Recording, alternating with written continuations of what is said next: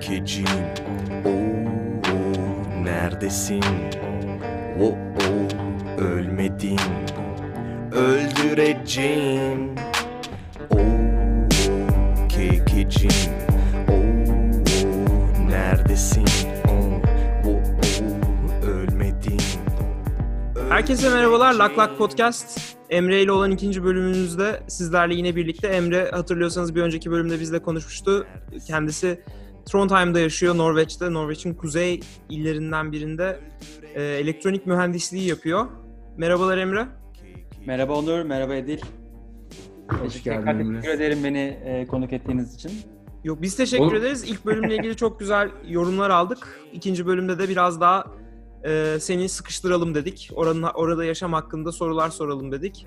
Şimdi bölümden önce de biz yayına girmeden önce biraz konuşuyorduk. Şeyi soralım demiştik. Hani e, Emre'nin ilk gittiğinde şaşırdığı ya da alışmakta zorlandığı ama şimdi alıştığı şeyler vardır belki gibisinden. E, aklına gelen bir şey varsa diye. Benim bununla ilgili aklıma gelen şey şu oldu. Tam biz bunu konuşurken Amerika'da bazı tuvaletlerin giriş ve çıkış kapıları e, farklı olabiliyor. Yani özellikle belirtiliyor hatta tek yöne açılıyor kapı. ileriye açılıyor mesela. Sadece giriş için orası oluyor. Çıkış için ayrı oluyor. Üniversitede bunu ilk gördüğümde niye ki falan diye böyle bir şok olmuştum. Ee, buna benzer hatta şeyleri de bir yere yazmak istiyordum böyle. Garip şeyler var. Standartları olabiliyor ülkelerin. Var mı böyle Abi, Norveç'te bunu- Amerika'daki tuvaletler inanılmaz değişik gelmişti bana da ya bu arada. Çok tuvalet muhabbetine girmek istemiyorum da şimdi sen deyince. Var mı anlatmak falan- istediğin güzel bir tuvalet anı nedir? Bu aralarda üç parmaklık boşluk oluyor böyle otururken göz göze falan gelebiliyorsun dışarıdaki. Aa insan. evet değil mi? Ya o şey onu tek bir şirket üretiyor gibi. Ya kaldırımlar da öyle. Bütün Amerika'nın ko- koca kıtanın kaldırımlarını tek bir şirket üretiyor gibi. Çok acayip ya. Neyse biz o şey e, Emre'ye soralım. Ee, Emre'nin Evet. görüşleri nedir böyle görüp de çok şaşırdığı aklına gelen bir şeyler var mı Emre? Aklıma ilk gelen şey biraz komik galiba. E, spor salonlarında e, direkt böyle üstümüzü değiştirdiğimiz yerde herkesin çok rahat bir şekilde çırılçıplak dolaşabilmesi ve e, duş yerinde hiç aralarında böyle cam gibi bir şey olmadan herkes tek böyle bir odada yan yana saatlerce Aa onlar devam ediyor mu? Norveç'te hala o, eski usul mü? Öyle ve hani yanları, aralarında hiçbir bariyer yok ve hani bayağı bir sohbet ederek duş alıyorlar 20 dakika 25 dakika falan bana biraz böyle bayağı garip gelmişti. Ve yani Türkiye'de doğup büyüdüğüm için de beden çıplaklıkla çok barışık büyümedim yani doğal olarak. Öyle olunca da ilk başta biraz yadırgamıştım ve hani spor salonuna gittiğimde duş almıyordum yani gelip evde alıyordum falan. Evet, zamanlama insan gerçekten alışıyor. Şu an aşırı normal geliyor. Ya ben de hani gidiyorum, duşumu alıyorum, öyle geliyorum eve falan. İlk en çok şaşırdığım buydu. İlk aklıma bu geldi. Daha başka şeyler de vardır tabii de. Evet Bilmiyorum. doğru bak biz bende de aynısı söz konusu. Burada şey e, soyunma odaları adı üstünde soyunma odası ama Türkiye'de şöyle soyunma odalarında bir de soyunma kabini oluyor. Evet. E, burada yok öyle bir şey. Soyunma odasına giriyorsun ve soyunuyorsun. Yok. E, doğru ben bunu unutmuşum. Ama şey Burada tabii da- Bence Norveç bir adım ötedeymiş. Sohbet bilmem ne. Yani orada işin hani bir an önce değiştirmek. Burada şeylerle dalga geçilir. Burada yaşlılar çok uzun öyle çıplak kalıyorlar. Kendilerini Yaşlı. kremliyorlar, sohbet ediyorlar. Ama yaşlılara özel bir durum bu. Ee, Edil bir şey diyordun. Evet Edil söyle. Şey diyecektim ya burada da o eski usul duşlar duşlardan e, ben de üniversitede görmüştüm ama böyle üniversitenin ilk açıldığı zamanki cimlerinde o model vardı. Sonra renove edilen yerlerde kaldırmışlar. Artık böyle kabinler vardı. Ondan dedim o şey hala Norveç'te öyle devam etmesi biraz enteresan geldi. Ya şöyle oldu. Ben iki farklı spor salonuna gittim buraya taşındığımdan beri. İlki öğrencilerin gittiğiydi. O hala aynı şekilde devam ediyor. Şimdi çalışmaya başlayınca böyle bir tık daha iyi bir yere geçtim. Orada da yine açık alan ama sadece aralarında çok ince böyle cam levhalar var ama şeyleri açık perde gibi bir şey yok, kabin yok. Yani. Yine her şey İlla gö- gösteririm ne var Ve- mı yoksa. evet. gerekiyor. Bir de sauna oluyor genelde e, soyunma odalarında, e, duş kısmında. Mesela ben hijyen e, gerekliliklerinden ötürü girdiğimde saunaya bir havlu bir şey kesin kullanırım. Norveçliler mesela tamamen anadan üreyen oraya böyle oturuyorlar, popolarının yaş yaş izi çıkıyor falan, terleri dökülüyor. Beni çok mesela o rahat hissettirmiyor hali. Valla şey dinlerken ben bile rahatsız oldum. Bilmiyorum. Aynen. Dinleyicilerimiz nasıl hissediyorum ama çok rahatlar o konularda. O yüzden yani bir şey de diyemiyorum yani. Finlilerdeki gibi bir sauna kültürü var mı Norveç'te de?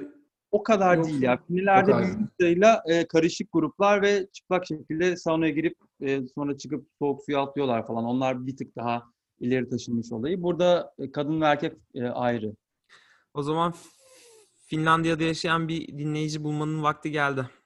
Kesinlikle. So- sorulacak çok soru. Ne nice sorular ortaya çıktı kafamda benim. Güzel. İş hayatı ile ilgili mesela sen Türkiye'de bunu bir önceki bölümde biraz sormuştuk galiba. Ee, bir- biraz daha rahat herhalde ortam.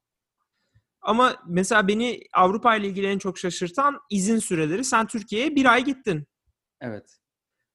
Nasıl bir sözleşmen var senin? Yani iki ay iznin var falan mı diyorlar? Nasıl oluyor? Çünkü bir de tatilleriniz de çok izinleriniz dışında. Kıskanıyoruz biz. Ya Kesinlikle. bilmiyorum sizinkinden farklı mı? Şöyle bizim 5 hafta iznimiz var senelik. E, evet 5 hafta. İzin mi bu sadece? İzin, sadece izin. Yok artık ya. Ama Türkiye'de bile 3 ya da 4 hafta değil mi zaten? Yok abi nerede öyle ya? Yok yok değil. Ben Kesinlikle. gerçekten kopmuşum galiba biraz. Abi 5 hafta izin ve bu başlangıç seviyesi mi? Gittikçe artıyor mu bir de bu? Ha, e, yaşın artınca 60'ın üzerindeyken 7 haftaya çıkıyor galiba. Yani Arada zaman artış var mı? arada yok. 5 Ha. hafta. 5 hafta 25 iş günü değil mi Emre? Onu 5 gün evet yanlış olmasın. abi öyle bir şey imkansız. Türkiye'de de öyle bir şey yok ondan eminim. Yani bir de bu tatiller falan da az buz değildir diye Aynen. düşünüyorum. Norveç'te çok dini tatil var. Özellikle böyle Batı Avrupa'dan gelen atıyorum Fransa gibi liberal ülkelerden gelenler çok şaşırıyor. Onlarda mesela Easter bile belki bir günmüş yani hani tatil Hı hı. olarak. Gerisinde senin yıllık izin almanı bekliyor. Alman Kaç gün bekliyor. olduğunu biliyor musun peki yıllık tatillerinizin? Toplamını bilmiyorum ama e, yani bayağı çok özellikle Mayıs'ta böyle onar onar günler e, şeklinde hani hafta sonlarını birleştirerek bayağı bir izinlerimiz oluyor. Biraz kendi izinden kullanarak tabii ki köprü yapıp şey yapabiliyorsun, kullanabiliyorsun falan. Ama diyeceğim şu önemli olan bu. Hani sen sordun bana kontratın nasıl diye. Benim şirketimde e, çalıştığın ekstra zamanlar bir havuzda toplanıyor. Onları daha sonra izin olarak kullanabiliyorsun. Benim Türkiye'ye gittiğimde kullandığım e, avantajlardan biri de buydu. Bütün yıllık iznimi kullanmadım. E, hal zaten bazı günler hani işin olduğu zaman gereğinden fazla çalışıyorsun ve o havuzda birikiyor. Daha sonra işte uzun tatillerde de bu havuzdan kullanıyorum. O belli periyotlarla aktarılabiliyor ama onu kullanmanız gerekiyor aynı. Peki izin alırken önceden böyle bildirip Türkiye'de mesela öyle bir muhabbet de var ya patronun izin vermeyebiliyor gitmene. Hayır gidemezsin falan diyor. Böyle ben kafamı esti. Hacı ben Türkiye'deyim haftaya olabiliyor mu? O rahatlık var mı? Ya var aslında. Ya burada Güzel. biraz şöyle, e, şunu söyleyeyim, o da belki farklı gelebilir. Norveç'te bütün ülke Temmuz'da tatile çıkıyor ama bütün ülke. Yani her yer bomboş oluyor. E, çoğu insan yurt dışına gidiyor. Gitmeyenler de daha kuzeye böyle e, dağ evlerine falan gidiyor. Herkesin böyle bir dağ evi var zaten Norveç'te. Bu- Burada doğup büyüyenlerin ya e, anneannesinden, babaannesinden kalıyor ya da böyle ortak akrabalarının olduğu. Hep oralara gidiyorlar. Yani Herkesin de o yüzden Temmuz'da izin kullanması bekleniyor. Çünkü Ağustos'un ikinci haftası itibariyle okullar açılıyor. E, ailelerin falan dönmüş olması bekleniyor. Üniversite de ikinci haftadan itibaren açılıyor falan. Öyle olunca da hani bütün ülke Temmuz'da izni ha- alsın, bitsin, geri dönsün gibi bekleniyor. Yani hırsızlık yapmak için güzel bir dönem. Problem olmuyor. Ne dedin? Bir hırsız olarak ülkeye giriş yapmak için iyi bir zaman. Kimse yok ortada. Bisikletler o zaman çalınıyor zaten. Ya Paskalya'da ya da böyle yazın yokken. Norveç'te hırsızlık da oluyor ha. Vay be. Bisiklet var benim gördüğüm. Üç Bisiklet defa hırsızlığı. kaldırdık. Oo, fenaymış ya. Merkezde Demek- oturuyoruz. Orada geçenler alıyor ya. Bence bazıları sırf adrenalin değişiklik olsun diye yapıyordur ya. Kafası çok iyi olanlar gece kulübü çıkışında evine yürümemek için böyle kolaydaysa çalıp kullanıp yere atıyor. Facebook grubu var. Orada işte bu bisikleti kaybeden oldu mu falan diye post ediyor insanlar. Yolun ortasında sahipsiz bisikletleri görünce. Oradan bazı. Çok iyi ya. Kafam güzeldi çalmıştım. Ben şöyle bilgi vereyim. Bu bilgiyi hep tekrarlayabiliriz aslında. Bu gelen misafirlerimize soracağımız standart bir soru olsun da. Amerika'da başlangıç beyaz yakalarda iki hafta izin oluyor. Ee, yıllık e, holidaylerde genelde 10 ila 15 arası. Benim her şirketimde 11-12 civarında. Yani şu anki şirketimde de 12, önceki şirketimde de 12 gündü. Ee, bu şirketim sanki bir biraz daha mı fazla acaba? 12'den fazla olabilir. Şey yapıyor burası çünkü. Christmas'la e, yeni yıl arasını bağlıyor burası. Senin adına kullanıyor yıllık iznini. Ee, o güzel bir şey. Burada öyle bir farklılık var ama emin değilim şey olduğundan. Yani bazen 13-14 oluyor olabilir burası. Değişiyor olabilir o şeye göre. Valla e, kıskandık. Bilmiyorum Edil sen de kıskanmış hissediyor musun? Kıskandık canım ya. Benim aklıma şey geldi. Hazır bu konulara girmişken. Geçen bölümde de demiştik ya. O zaman bir sonraki bölüm Asay Hasan'la giydirmeyeceğiz şeklinde. Oo. Ee, öyle bir karşılaştırma yapmak gerekirse Emre. Mesela en gözüne çarpan bir iki şey nedir? Farklılık açısından. Çünkü senin hem Norveç'te deneyimin var hem Ankara'da deneyimin var.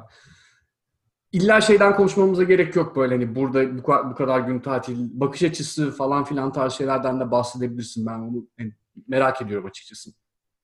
Ee, çok güzel bir soru. Yani gerçekten dolu olduğum bir şeye e, dokundunuz diyeyim. Ya şöyle bir örnekle başlayayım, oradan e, alayım. Mesela e, yıllık izinden açıldı konu. Ben Aselsan'da ilk yılımda, e, ilk yıllık iznimi kullanacağım zaman e, daha yıllık izime çıkacağım günün son saatlerine kadar o gün gidip gidebilemeyece- gidip gidemeyeceğimi bilmiyordum. Çünkü amirim demişti ki gel gel cuma günü bakalım duruma göre sana iznini verebilirim ya da vermeyebilirim demişti. Ben de ailemle e, araba seyahatine çıkacaktık. Onlar benden haber bekliyor ve kendisi o gün işe gelmedi, dişi ağrıyormuş. Ben öğlene kadar bekledim gelmesini, gelmedi. Annem bir yandan arıyor, gidecek miyiz, hani nedir, alabildim mi izin? Daha yok. Sonra ben aramak zorunda kaldım kendisini. Dişinden ötürü gelemediğini, sonra düşüneceğini söyledi. Bir saat sonra aradı, hadi neyse git iznini al dedi. Bir hafta tatil yap gel dedi. Ya ben daha böyle ilk senemde bununla karşılaşınca bayağı bir hani kötü oldum. Dedim bu böyle gidecek. Genel manada bakarsam da ya benim biraz yöneticim, yöneticilerim çok iyi değildi. Belki hani iyi olanların Hı. daha farklı bir deneyimi olur. Yani böyle çok mikro management üzerine master yapmış insanlar varsa atıyorum illa bir ego savaşına dökecekse olayı hani ben sana bunu diyorsam bunu yapacaksın. Onun dışında kendi başına sorumluluk almayacaksın gibi bir beklentiler oluyor. Biraz böyle sivrilmeye başlarsanız e, yönetici tehdit olarak görüyor bunu ve sizi başkalarının arasında ezmeye çalışıyor. Bunu hem kendim yaşadım hem gözlemledim. Yani en büyük dediğim şey bu ego savaşları ve mikro management. Buradaki gördüğüm şey ise siz ne kadar istekli olursanız bir iş yapmak için o kadar daha fazla sorumluluk veriliyor. Ve bu gerçekten de hani sizin için adınıza seviniliyor. Ay çok güzel sen sorumluluk almayı seviyorsun. Sevdiğin şeyleri yap böyle devam et gibi encourage ediliyor. Çünkü hepimiz aynı gemideyiz. Hani sen iyi yaparsan hepimiz gelişiyoruz gibi. Biz sana nasıl yardımcı olabiliriz? Ha, bir de şunu altını çizeceğim. Hani Türkiye'de mesela yeni bir fikirle, yeni bir e, bakış açısıyla gittiğinde bunu nasıl yapamayacağını genelde sana söyleyip seni inandırmaya çalışıyorlardı iş yerinde. Burada da biz sana nasıl yardımcı olabiliriz diye, nasıl katkıda bulunabiliriz? Lütfen gel bize söyle diyorlar. Yani en büyük farklılık bu bence. Bu bu son dediğin çok mükemmel bir tespit. Sanırım şeyin de Kesinlikle. tabanı biraz bu e, girişimcilik kültürünün e, nasıl yapabiliriz, yani nasıl yapamayız değil de nasıl yapabiliriz odaklı olmanın yaşandığı bir ülke anladığım kadarıyla. Gerçi Avrupa'nın girişim hub'ı İsveç diyorlar ama Norveç'te anladığım kadarıyla e, çok da şey değil, altta kalmaya çalışmıyor yani. Oradan örnek alıyor belki de, bilmiyorum. Ya İsveç çok daha bence e, batılı ve Avrupa'yı Norveç'e göre ama Norveç'te tabii ki çok geride değil. Yani İsveç'ten çıkan şirketlere baktığınızda zaman zaten Spotify'dır, Skype'dir. Yani Ya özellikle özellikle şey için e, Stockholm için Avrupa'nın girişim hub'ı de- de- denildiğini birkaç kere duydum. Yani belki bürokrasi konusunda rahatlamalar, belki bu nasıl yapabiliriz mantığı buna et- etki ediyor olabilir. Peki ben aslında şeyi bunu sen seni dinlerken şunu düşündüm. Ya biz Norveç'ten ne alıyoruz? Yani Norveç'in e, iç ekonomisi dışında dünyaya ne, ne satıyor? Biliyor musun? Bilmiyor bildiğim olabilirsin. Ya şey var. Ya bildiklerim tabii ki e, ya balık. On, onu sattığını biliyorum. E, tabii ki petrol. Petrol değil mi? İkisi ve know-how e, genel olarak hani e, projeler üzerinden geliştirdiği ne bileyim işte bir iş nasıl yapılır, nasıl iş geliştirilir. E, teknolojik olarak altyapıları ve donanımları olduğu için uluslararası bir sürü projenin bir parçası oluyorlar. Atıyorum bir Avrupa Birliği projesi veya daha büyük.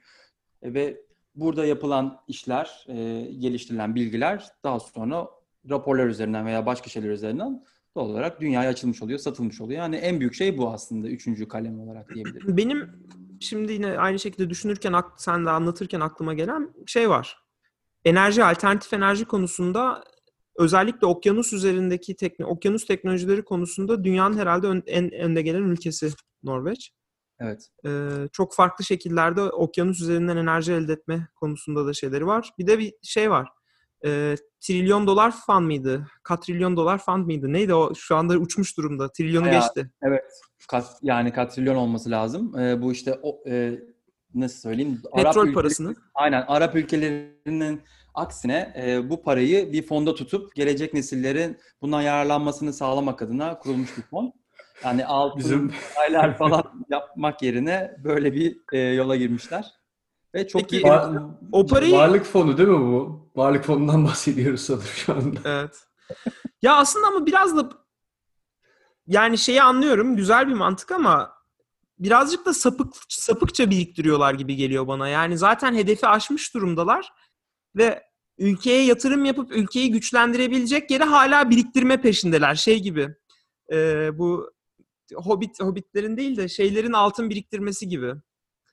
E, cücelerin altın biriktirmesi gibi takıntılı bir şekilde para biriktiriyorlar şu anda ama o paranın hiçbir değeri olmayabilir yani dünya Evet. yıkılmak üzere olabilir. Kesinlikle. Ya şöyle bir şey var. Bir canlı counter var. Şu an adını hatırlamıyorum o sitenin de. Anlık böyle değerini gösteriyor. İnanılmaz değişken zaten. E, aslında bayağı kullanıldı bu son yıllarda bu özellikle petrol krizi başladıkça. E, bu e, nasıl söyleyeyim? ye- Şu anki hükümet buradan çok para kullandığı için hatta inanılmaz eleştiri altında. Daha önceki hükümetler bunu hiç kullanmamış. Hmm. Ee, öyle olduğu için de e, şey yapıyorlar hani bu kullanılmamalı. Hani bu kadar e, ona göre daha nasıl söyleyeyim yeşil e, enerjilere dönmemiz lazım. Fosilden kurtulmamız lazım. Petrole dayalı ekonomik düzenden çıkmamız lazım diye e, bir sürü hani atılım içindeler. Ona rağmen hani kullanıyor olmalarına rağmen hala bundan da rahatsızlar. Hani çok kullandık son yıllarda daha az kullanmalıyız ya da hiç kullanmamalıyız. E doğru eleştiri aslında. Yani oradan öyle bir popülist yaklaşımla şey yapmayı e, bir hükümet onu kendi politik çıkarları için de kullanmamalı.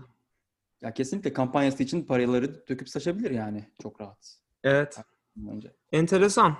Peki Edil başka yaşamla ilgili soracak sorun yoksa ben orada yaşamaya devam etmek hani Oslo'ya geçmeyi düşünüyorsunuz ama Oslo son durak mı? Yoksa hayat ne gösterir şeklinde mi genel bakılıyor? Yoksa Avrupa'da başka bir yer mi? Yoksa vatandaşlığı aldıktan sonra tekrar Türkiye mi? Ne var kafalarda? Bence geçelim oraya ya.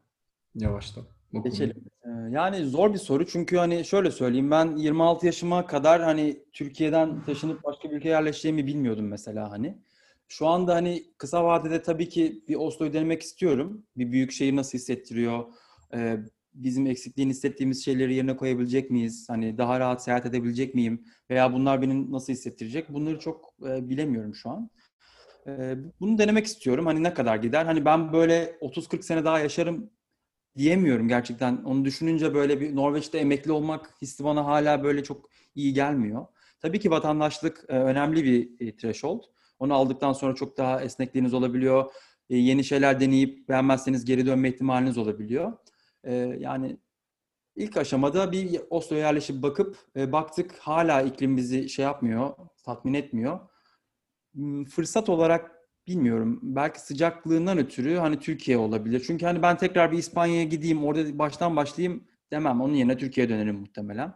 Hı hı. Bir de elimde vatandaşlığım da olacak. Hani biraz da Türkiye'de o, o zamanki tabii konjektür neyi gerektirecek onu da bilmiyoruz. Ya bu tamamen hani bir, büyük bir soru işareti ya. Çok zor bir karar. Ya bilmiyorum mesela siz e, kendiniz için ne düşünüyorsunuz? Şu zamanda ben Türkiye'ye dönmüş ola- olurum diyor musunuz yani? Hayır. Ben bende de bu sorunun cevabı ben önce küçük bir şehirde yaşıyordum işte. Podcast'ta da orada başladık. Green Card- Card'ı aldım yıllar sonra. Büyük şehirde Amerika'da bir denemek istiyorum dedim. Korona çıktı. Pek deniyor gibi hissetmiyorum o yüzden. Ee, ama bir süre daha burada biraz şansımı denemek istiyorum. Zaten o bir süre denemede de muhtemelen vatandaşlığa doğru epey yaklaşmış olacağımı düşünüyorum. 3 sene burada devamlı bir şekilde kaldıktan sonra 6 ay çıkıp girerek de olsa devam ederek vatandaşlık alınabiliyor sanırım. Hı hı. Ee, ya o noktaya geldikten sonra eğer ki yani orada bir de şey devreye giriyor. Şimdi sen bir Türk'le evlisin. Benim orada biraz tabii durum farklı. Yani bir Türk'le mi evleneceğim yoksa buralı biriyle mi evleneceğim? Ona göre belirlenir her şey. Eğer buralı biriyle evlenirsem muhtemelen Avrupa'da orta nokta için bir sohbet olur ama o ayrılmak istemezse burada yaşanır artık ya o, o çok değiştirilebilecek bir şey değil. e, Türk'le e, bir hayat kurmuş olursam ki o da yani bunlar hep soru işareti hiçbir şey belli değil. O zaman herhalde ben de bir vatandaşlığı aldıktan sonra bir Türkiye'yi yoklarım belki diye düşünüyorum. Ya da dil dediğin gibi beni de hani korkutuyor şeylere gelmek. Ee, o İspanya'dır hani 35 yaşından sonra oraları zorlamak. Belki İngiltere falan ya da Hollanda bilmiyorum. Ee, ama tabii şeye çok bağlı. Yani Türkiye'nin içinde bulunduğu durum birebir alakalı. Yani geç, ben Türkiye'den ayrıldığımdan beri yaşanan sorun ve ülkedeki otoriterleşmenin seviyesi aştı gitti yani. Ben or- oradan ayrıldığımda Suriyeli, Afgan göçmen gibi sorunlar yoktu en basitinden yani ekonomiden bağımsız olarak. Evet, çok büyük bir iş. Ee, o yüzden bunların beni ne kadar etkileyeceğini bilmiyorum. Ama belli değil yani ben de çok şey yaptığımdan değil. Ama yani Norveç özelinde tabii bir soğuk ve e, şey etkisinden dolayı sordum bunu özellikle. Yani Amerika'da onu hissetmiyorum ben öyle bir şey. E, o yüzden sana bunu sormayı daha şey yaptım. Edil'in durumu tabii biraz daha farklı artık. Bilmiyorum Edil sen ne diyeceksin? oralı galiba anladığım kadarıyla. Evet. Aynen. Benim eşim buralı olduğu için işte Onur'un bahsettiği durum ortaya çıkıyor. Yani orada artık tek başına karar da veremiyorsun. Ee, bir de zaten Türkiye çok belirsiz bir ülke olduğu için en azından son birkaç senedir hani uzun vadeli bir plan yapmak da zor açıkçası. Ama de, bahsettiğiniz diğer olaylar da etken. Yani belli bir yaştan sonra sıfırdan gidip yeni bir hayat kurmak, dilini tam konuşamadığın bir yerde yeniden başlamak da çok zor, angali işler. Zor ya, hepimiz için zor yani. Coğrafya kadardır diye boşuna demiyorlar sanırım. Ya bu bilmiyorum aslında tarihte bazen tekerrür ediyor. Yani Almanya'ya çalışmaya giden gurbetçiler de hep döneceğiz modunda gitmişler ya. Biz de Tabii canım. boş mu konuşuyoruz acaba? Artık burada mı yaşayacağız gibi bazen düşünüyorum yani. Ya o, o değişimi yapan şimdiye çoktan yapar mıydı aslında? Çünkü benim dönen arkadaşlarım da var. Onlarla da konuştuk zaten. Onur'la da konuştuk. Ya bir şöyle bir gerçek var herkes için. Yani hayat as gerçekten de sen plan yaparken başına gelen olaylar silsilesi. Ee, bazen çok kontrolünde de olmuyor açıkçası. Ona da yapacak bir şey yok. Hı hı. Ee, o yüzden bekleyip göreceğiz ya. Ya hepimiz için aynı şey geçer bence. Öyle. Öyle. Araf durumu oluyor yani her türlü. Zaten Var, buranın, var. buraların çok Tabii sevdiğim tabii. da var. E, Tabii, özlediğim tabii. Türkiye'de var. Türkiye'de bıraktığım. Mükemmel Hala hom- homesick yani eskisi gibi olmuyor bana. Ee, ama şey keyfi oluyor tabii canım. Bazen rakıyı açıp arkada Türk sanat müziği açıp o demlenme ortamı arkadaşlarla bir araya gelme onun keyfi başka oluyor. Kesinlikle. Ee, ama biz öyle büyüdük, öyle yetiştik, orada büyüdük. O yüzden arada bir yerdeyiz. Öyle de devam edeceğiz bir süre. Belki de hep. Ben bir de zaten onları e, devam ettirmeyi de seviyorum yani. Hani tamamen onu bir arkamda bırakıp hiç Türk değilmişim gibi yaşamak hani bana benim istediğim bir şey değil yani. Hani bir rakı sofrası olsun ne bileyim Türkçe müzikler olsun, Türkçe filmler olsun yani bunları dönem dönem yapmak bana çok büyük keyif veriyor yani. Hani bunun içinde büyümüş olmak tabii ki çok büyük bir etken.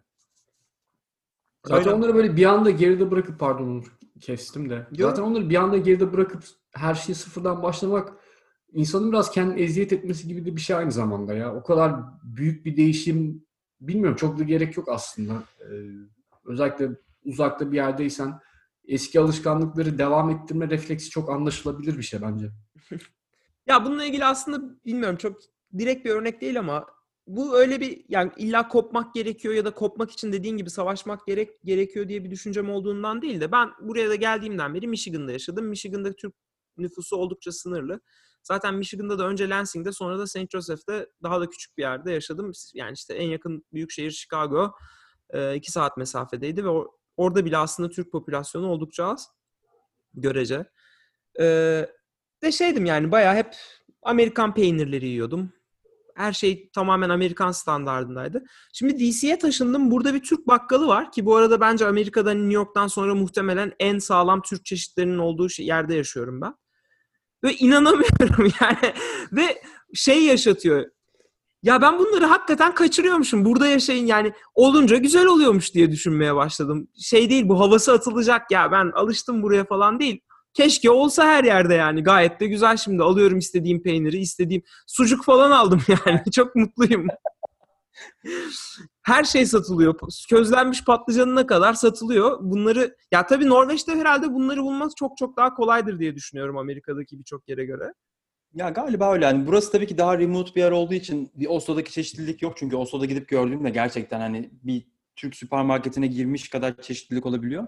Biz merkezde oturduğumuz için merkezde irili ufaklı birkaç tane var böyle etnik shop. Oralarda bayağı bir Türk ürünü var. Hani aradığımız çoğu şeyi bulabiliyoruz. Atıyorum yani geçen bir alışveriş yaptım. Hani afyon kaymağından çiğ köfteye kadar bile var. Oo, sizde fenaymış ya. Bizde o kadar yok canım. Allah var. Ama bir garantisi olmuyor. Yani bir ürün geliyor ya belki bir daha gelmeyecek. O yüzden buldum mu almak gerekiyor. Böyle Ya. Emre aslında son bir kapamadan önce son bir soru soracağım. Biraz özel bir soru ama yani aslında biraz da çok da özel değil çünkü Norveç'te öyle çok, çok maaş farkları yok anladığım kadarıyla diğer arkadaşlardan duyduğum kadarıyla. Hı hı. Yani bayağı aslında sosyaliste yakın bir şekilde vergilendirmelerin olduğu, alt seviye ile üst seviyenin birbirine oldukça yakın maaşlar aldığı, giriş seviyesinin neredeyse her yerde standart olduğu ve terfilerin de genelde zamanla benzer şekilde olduğu bir yer. Para biriktirme mümkün mü? Ev almak mümkün mü? Kaç yılda alınır?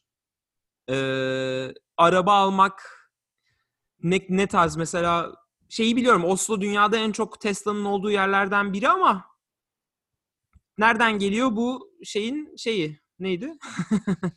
Yemenin suyu. Ee, şöyle anlatayım. Ee, biz şu an oturduğumuz evi mortgage'da satın aldık. O yüzden mümkün. Yani kısa cevap olarak. Ee, biz, dok- biz doktora e, maaşıyla başladık. Doktora maaşı da normal bir şirkette alacağınızın bir %30'undan %30'u kadar daha az aslında yani. Yani %70'i falan. Aynen. Ee, yani nasıl söyleyeyim? Şu an biraz daha iyileştirildi. Bir elinize kalan 2500 euroya tekabül eden bir para Ay, oluyor. Tam miktar söylemen çok şey Evet, değil. doktora için söylüyorum bunu. Anladım. Öyle olunca işte e, eşim yani iki, iki maaş olduğu zaman biraz daha kredi notunuz yüksek oluyor. Biz de e, şey yaptığımızda ev e, nasıl söyleyeyim ilk başta ev kiralamak istedik. Burada ev kiralama biraz böyle şey oluyor daha farklı Türkiye'dekine göre. Bir evin e, gösterime çıkması e, saati oluyor belli bir sürede. Gidiyorsunuz görüyorsunuz. E, eğer ilgileniyorsanız adınızı bir listeye yazıyorsunuz. Ev sahibi de adını listeye yazanlardan çekiliş yapıyor ya da kendi seçiyor. Biz e, bilmiyorum yani Türk olduğumuz için mi ya da yabancı olduğumuz için mi bize bir, bir şekilde kimse geri dönmedi. Yani istediğimiz evleri bir türlü kiralayamadık. Daha sonra da hani üniversitenin ayarladığı bir yer vardı. E, onu onun da süresi dolacaktı. Yeni bir yere geçmemiz gerekiyordu. E, yani ne yapalım ne yapalım Ada- acaba ev mi alsak fikri artık o bize geldi. Hani kiralayamıyoruz istediğimiz evi. Acaba ev alabilir miyiz? Nedir? Ne, ne kadardır kredi falan diye. Bankalarla görüşmeye başladık. O zaman daha esnekti. Belli bir peşinatla %7, %8, %10 kadar peşinatınız varsa evleri alabiliyordunuz. Hani bir sürü farklı skalada ev var. Biz de bir şekilde ufak tefek birikim yaptık. Yapılabiliyor birikim yani. Ee, öyle olunca da bir peşinatla girip eve evimizi aldık. Şu anki oturduğumuz ev o değildi ama daha sonra değiştirdik biraz daha para biriktirince falan. Hani böyle bir yerden başlamak, markete girmek önemli ve yapılabilir. İki doktora maaşıyla yaptık. Yani düşününce dünyanın herhangi bir yerinde doktora maaşıyla bu yapılabilir mi emin değilim. Ben de zannetmiyorum. Zor ya. O yüzden e, öyle. Diğer bir soru neydi? E, Buydu aslında araba almak. Yani- Araba da aynı şekilde. Hani belki doktora yaparken mümkün değil. Ama herhangi bir şirkette çalışmaya başladığınızda e, belli ne bileyim işte krediler 5 yıllık 10 yıllık cüzi e, faizlerle faizler düşük gerçekten alabiliyorsunuz. E, elektrikli araba olayını e, sordun onu söyleyeyim. Norveç'te yakın bir zamana kadar e, vergi muafiyeti vardı elektrikli arabalarda ve yol paraları ücretsizdi. Buralarda tol e, tollar var işte yol kullanım ücretleri. E, elektrik arabalar için onlar ücretsizdi, şarjlar ücretsizdi, park yerleri ücretsizdi ve otobüs ve e, toplu taşıma e, şeritlerini kullanabiliyorlardı. Normalde benzinli araçlar kullanamıyor. E, özellikle büyük şehirlerde bu çok önemli bir avantaj sağlıyor. Elektrikli arabalar sağ şeritli kullanabiliyor falan. Bunun gibi bir sürü e, şey vardı, e, insentif. Öyle olunca da inanılmaz bir patlama oldu elektrikli araç satışlarında. Hatta şu an her satılan yeni araçtan her yeni satılan iki araçtan biri elektrikli araba Norveç'te. Of. Yani per capita en yüksek. Evet evet O- onu o- duydum ben de. Aynen. Ee, ama bu tabii ki şeyler, e, insentifler biraz azaltıldı çünkü çok sayısı arttığı için. E, bel, yani bir yüzde onunu ödemeye başladılar bu işte e, yol ücretlerinin. Ne bileyim bazı park yerleri ücretli oldu. Şarjlar keza ücretli oldu. Ama hala belli bir avantajı var ve Hı hı. bu dönüşümü Norveç en önde gelenlerden biri yani gerçekleştirdi. Süper. Süper. Ben bu kadar yani ekonomik olarak pahalı bir yer olduğunu biliyordum ama demek ki iki doktora maaşıyla bir ev alabilmek yani belki Bergen'de şey aman Trondheim'da nispeten daha kolaydır ama e, Oslo'nun da maaşları ona göredir. Dolayısıyla çok çok da zor değil demek ki. Ya şöyle bir şey diyebilirim. Beni çok şaşırtan şey Norveç'te. Yani isterseniz Trondheim'de olun, isterseniz buradan daha da küçük bir şehre gidin. Fiyatlar neredeyse birebir aynı ya. Yani inanılmaz bir standart var. Hmm. İnanılmaz bir standart var. Ee, o yüzden de Oslo'da fiyatlar çok uçuk değil. Evet ev fiyatları farklı ama onun dışında bir yerde yiyip içtiğinizde benzer fiyatları veriyorsunuz. O yüzden de maaşlar çok dalgalanmıyor şehirler arasında. O da işte aslında şeyi gösteriyor. Ülkenin refah seviyesi yüksek olduğunu ve e, uçurum olmadığını fakirle zengin arasında. Yani zengine daha fazla sunulacak şey yok demek ki. Pahalının pahalının pahalısı yok. Hiç Aynen. Köyden şehre bir uçurum yok falan filan. Güzel. E, ben çok memnun oldum bu sohbetten. Bayağı bir şey öğrendim. Norveç'i de görmeyi dört gözle bekliyorum. Şu korona bitsin kesinlikle bekliyorum. geleceğim. Seve seve ağırlamak isterim, gezdirmek Çok isterim. teşekkür ederim. Cansu'ya da selam. Seni birazcık alıkoyduk böyle iki haftadır. Ne demek? O zaten o yine dışarıda denk geldi. o yüzden sıkıntı yok yani. Güzel. Var mı diyeceğim bir şey? Yok ya teşekkür ederiz Emre gerçekten. Ha şeyi soracaktım orada ya. Arabasız yaşamak ne kadar zor? Aa güzel. Toplu taşıma bisikletle halledebilir misin yoksa araba şart mı diyorsun? İlla. Ya bence araba şart değil. Biz merkezde yaşıyoruz. Ee, ben ehliyetimi burada baştan almak zorunda kaldım hani gerektiğinde kullanabilmek için. O çok sık- sıkıntılı bir süreçti. Yani 4000 euroya geçen bir para verdim. Baştan her şeyi yapmam gerekti. Ve bir yıla yakın sürüyor bütün aşamaları geçmeniz bil- bilseniz bile. Ehliyet almak çok zor ama şu an mesela istesem araba alabilirim ama almıyorum. Çünkü gerçekten hiçbir ihtiyacım yok. Üniversite veya iş yerim 2 kilometre uzakta ve hava izin verdiği sürece bisikletle gidiyorum ya da yürüyorum ya da toplu taşıma otobüs var. Çok yeterli. E, Burada bir carpooling sistemi var. Amerika'da da vardır muhtemelen. Ona kaydoldum.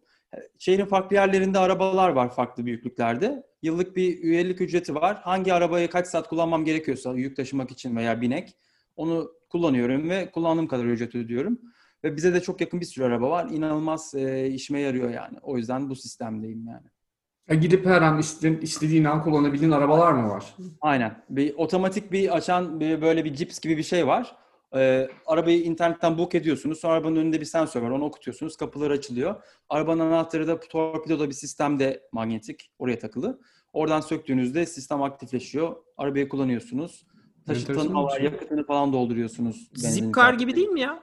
O çok Ama şaşırdım. devlet kontrolünde galiba değil mi? Özel bir işlem. Özel, özel, özel. Özel mi? Ha. Kooperatif. kooperatif. Belli bir şehirle Abi büyüyorsunuz. siz Yani valla sos, sosyalizm ya. sanırım Burada şey oluyor ya carpool. Onur belki sizin orada bilmiyorum var mı da burada San Francisco'da e, gelmek isteyenler veya işte ne bileyim San Francisco dışında yaşayanlar için carpool oluyor ama e, bildiğin böyle random bir adamın arabasına biniyorsun. Böyle duraklar var. Hmm. Biri arabayı şey yapıyor. Tanımadığın birinin arabasına gidiyorsun. Köprüyü birlikte geçiyorsun carpool olayından faydalanmak için. Çok da böyle normal default bir sistem. Ben ilk gördüğümde şaşırmıştım biraz ya. Böyle o herkes bilme, tanımadığı, bilmediği insanların arabasına binip çıkıyor falan. Bir sıkıntı olmuyor diye. Değişik gelmişti. Burada da şey yaygın. Carpool olayını bilemiyorum, görmedim ama e, muhtemelen San Francisco'da da ondan faydalanıyorlar. Şeyden geçebilmek için, hızlı şeritten gidebilmek için arabada iki ya da daha fazla kişi, bazen üç ya da daha fazla kişi olması gerekiyor. İşte aynı, aynı bu muhabbet. Aynen, Ama tanımadığın insanlar biniyor. Hani böyle ne bileyim anlaşıp şey yapmıyorsun. Direkt Aynen. durağa çekiyorsun. Kim sırada bekliyorsa o biniyor. devam Ha, ediyorsun. o çok Evet, evet. güzelmiş o. Daha farklı. Yani hızlı gitmek için yoldan birini Aynen alıp ya böyle dolmuş normal özel araçlar için dolmuş durağı tarzı bir şey. İnsanlar bekliyor. Ee, biri geliyor. ilk sıradaki biniyor. Devam ediyor falan. Artık kaç kişilik yer varsa. Bu Los, An- Los Angeles'ta trafik meşhur biliyorsunuz. Curb Your Enthusiasm'ın e, dördüncü ya da üçüncü sezonunda bir bölümünde Larry David e, şey yapıyor. Sırf maça yetişmek için o hızlı şeridi kullanmak için bir hayat kadını yol üzerinden. Sadece arabayı almak için hayat kadınına para veriyordu. Bu da böyle bir anı olarak verelim. Kesilmeden önce kapayalım o zaman. Tamam. Bizi dinlediğiniz için teşekkürler. Emre'ye katıldığı için teşekkürler. Herkese iyi haftalar. Görüşürüz. Ya, teşekkürler. Kekicim, oh, neredesin?